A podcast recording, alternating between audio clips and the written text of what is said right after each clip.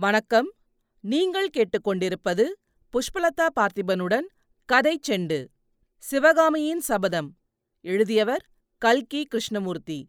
பாகம் இரண்டு காஞ்சி முற்றுகை. அத்தியாயம் நாற்பத்தி ஐந்து பிக்ஷுவின் மனமாற்றம். பாறைகளை பார்வையிடுவதற்காக மகேந்திர பல்லவர் ஆயனர் சத்ருக்னன் ஆகிய மூவரும் மடத்திலிருந்து புறப்பட்டபோது வாசலில் சிவகாமி வந்து நின்றாள். மகேந்திர பல்லவர் தற்செயலாக அவளை பார்ப்பது போல பார்த்து சிவகாமி நீ கூட எங்களுடன் வருகிறாயா? என்று கேட்டார். சிவகாமி மறுமொழி சொல்லத் தயங்கினாள். ஆயனர் அப்போது வா சிவகாமி போய்விட்டு வரலாம். இங்கே நீ தனியாக என்ன செய்யப் போகிறாய்? என்றார். எனவே சிவகாமியும் புறப்பட்டாள். அவளைத் தொடர்ந்து ரதியும் சுகரும் கிளம்பினார்கள். சிவகாமி பின்தங்கியதற்கு காரணம் இருந்தது.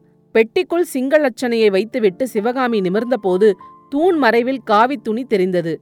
தூணில் மறைந்திருப்பது புத்த பிக்ஷுதான் என்பதை உணர்ந்தாள்.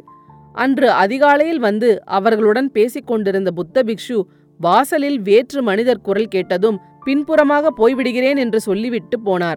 போனவர் எப்படி திரும்பி வந்தார்? ஏன் மறைந்து நிற்கிறார்? என்று சிவகாமிக்கு சற்று வியப்பாய் இருந்தது. நேற்று வரைக்கும் இம்மாதிரி சந்தர்ப்பம் நேரிட்டிருந்தால் அவள் உடனே கூச்சல் போட்டிருப்பாள்.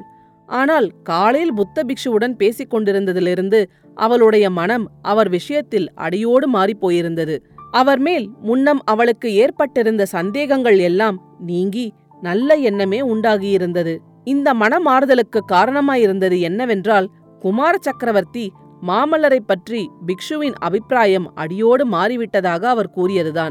மூட ஜனங்கள் கூறியதைக் கேட்டு மாமல்லரை பயங்கொள்ளி என்றும் கோழை என்றும் சொன்னேன். அப்படி சொன்ன நாவை அறுத்து கொள்ளலாம் என்று இப்போது தோன்றுகிறது. போர்க்களத்தில் நானே நேரில் பார்த்தேன். அடடா வீரத்துக்கு அர்ஜுனன் என்ற பேச்சை இனிமேல் விட்டுவிட்டு வீரத்துக்கு மாமல்லன் என்று வழங்க வேண்டியதுதான். ஆயிரம் பேருக்கு மத்தியில் தன்னந்தனியாக நின்று வாளை சுழற்றி எப்படி வீரப்போர் புரிந்தான்?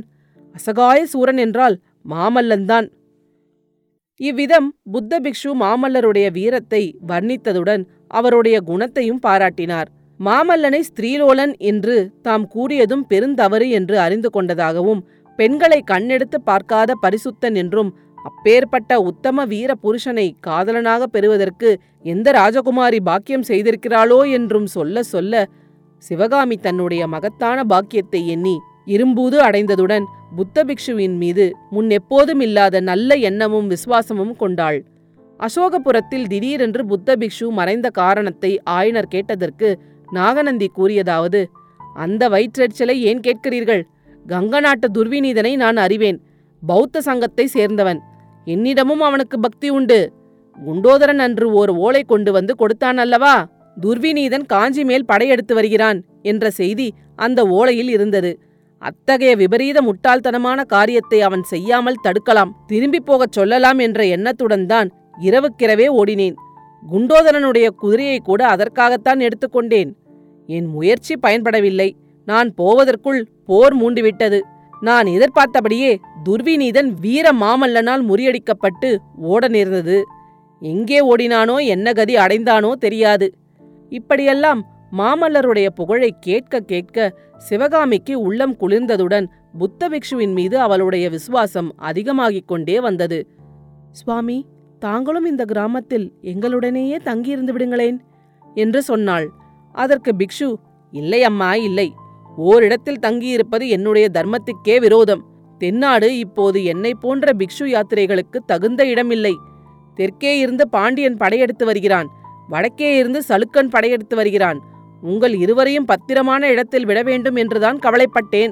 இந்த கிராமம் உங்களுக்கு தகுந்த இடம்தான். புத்த மகாபிரபுவின் அருள் இருந்தால் யுத்தமெல்லாம் முடிந்த பிறகு மறுபடியும் உங்களை பார்ப்பேன். ஆயினரே அடுத்த தடவை உங்களை பார்க்க வரும்போது அஜந்தா ரகசியத்தை கட்டாயம் அறிந்து கொண்டு வருவேன். சிவகாமி இங்கேயே உங்களுடன் தங்கி உன்னுடைய தெய்வீக நடனக்கலையை பார்த்து கொண்டிருக்க எவ்வளவோ இஷ்டந்தான். ஆனால் அதற்கு கொடுத்து வைக்க வேண்டாமா?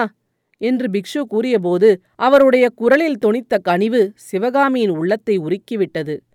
இந்த சந்தர்ப்பத்திலேதான் வாசலில் குண்டோதரன் கதவை இடிக்கும் சத்தம் கேட்டது.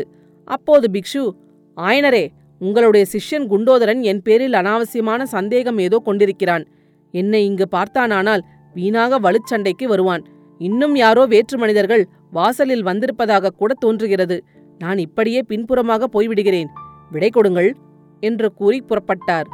போகும்போது சிவகாமி மறுபடியும் உங்களை பார்க்கிறேனோ என்னவோ?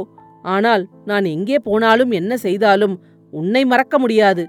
உன்னை மறந்தாலும் உன் நடனத்தை மறக்க முடியாது என்று கனிந்த குரலில் சொல்லிவிட்டு போனார்.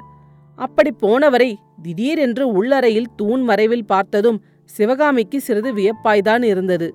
ஆயினும் மறுபடியும் தன்னிடம் ஏதோ சொல்வதற்காக ஒருவேளை காத்திருக்கிறாரோ என்னவோ சக்கரவர்த்தி போன பிறகு விசாரித்துக் கொள்ளலாம் என்று வெளியறைக்கு வந்துவிட்டாள். உண்மையில் பிக்ஷு போகாமல் தங்கியிருந்தது சிவகாமிக்கு சிறிது மகிழ்ச்சியை அளித்தது என்றே சொல்ல வேண்டும். இப்போது மடத்து வாசலில் சக்கரவர்த்தி நீயும் எங்களுடன் வருகிறாயா? என்று கேட்டதும் தூண் மறைவில் இருந்த புத்த பிக்ஷுவை நினைத்துக் கொண்டு சிவகாமி ஒரு கணம் தயங்கினாள். ஆனால் ஆயனரும் சேர்ந்து அழைத்ததும் தடுத்துச் சொல்ல முடியாமல் ஆகட்டும் அப்பா என்று சொல்லி புறப்பட்டாள். நாகநந்தி பிக்ஷு தான் திரும்பி வரும் வரையில் ஒருவேளை அங்கேயே இருக்கலாம் என்ற எண்ணமும் அவள் மனதில் இருந்தது. அடுத்த அத்தியாயத்தில் விரைவில் சந்திப்போம். கதைச்செண்டு பற்றி உங்கள் நண்பர்களிடமும் உறவினர்களிடமும் பகிரவும். உங்கள் கருத்துக்களை கமெண்ட்டுகளில் பதிவிடுங்கள். உங்கள் கருத்துக்களை கேட்க ஆவலுடன் காத்துக் கொண்டிருக்கின்றேன். நன்றி. நீங்கள் கேட்டுக்கொண்டிருப்பது புஷ்பலதா பார்த்திபனுடன் கதை செண்டு.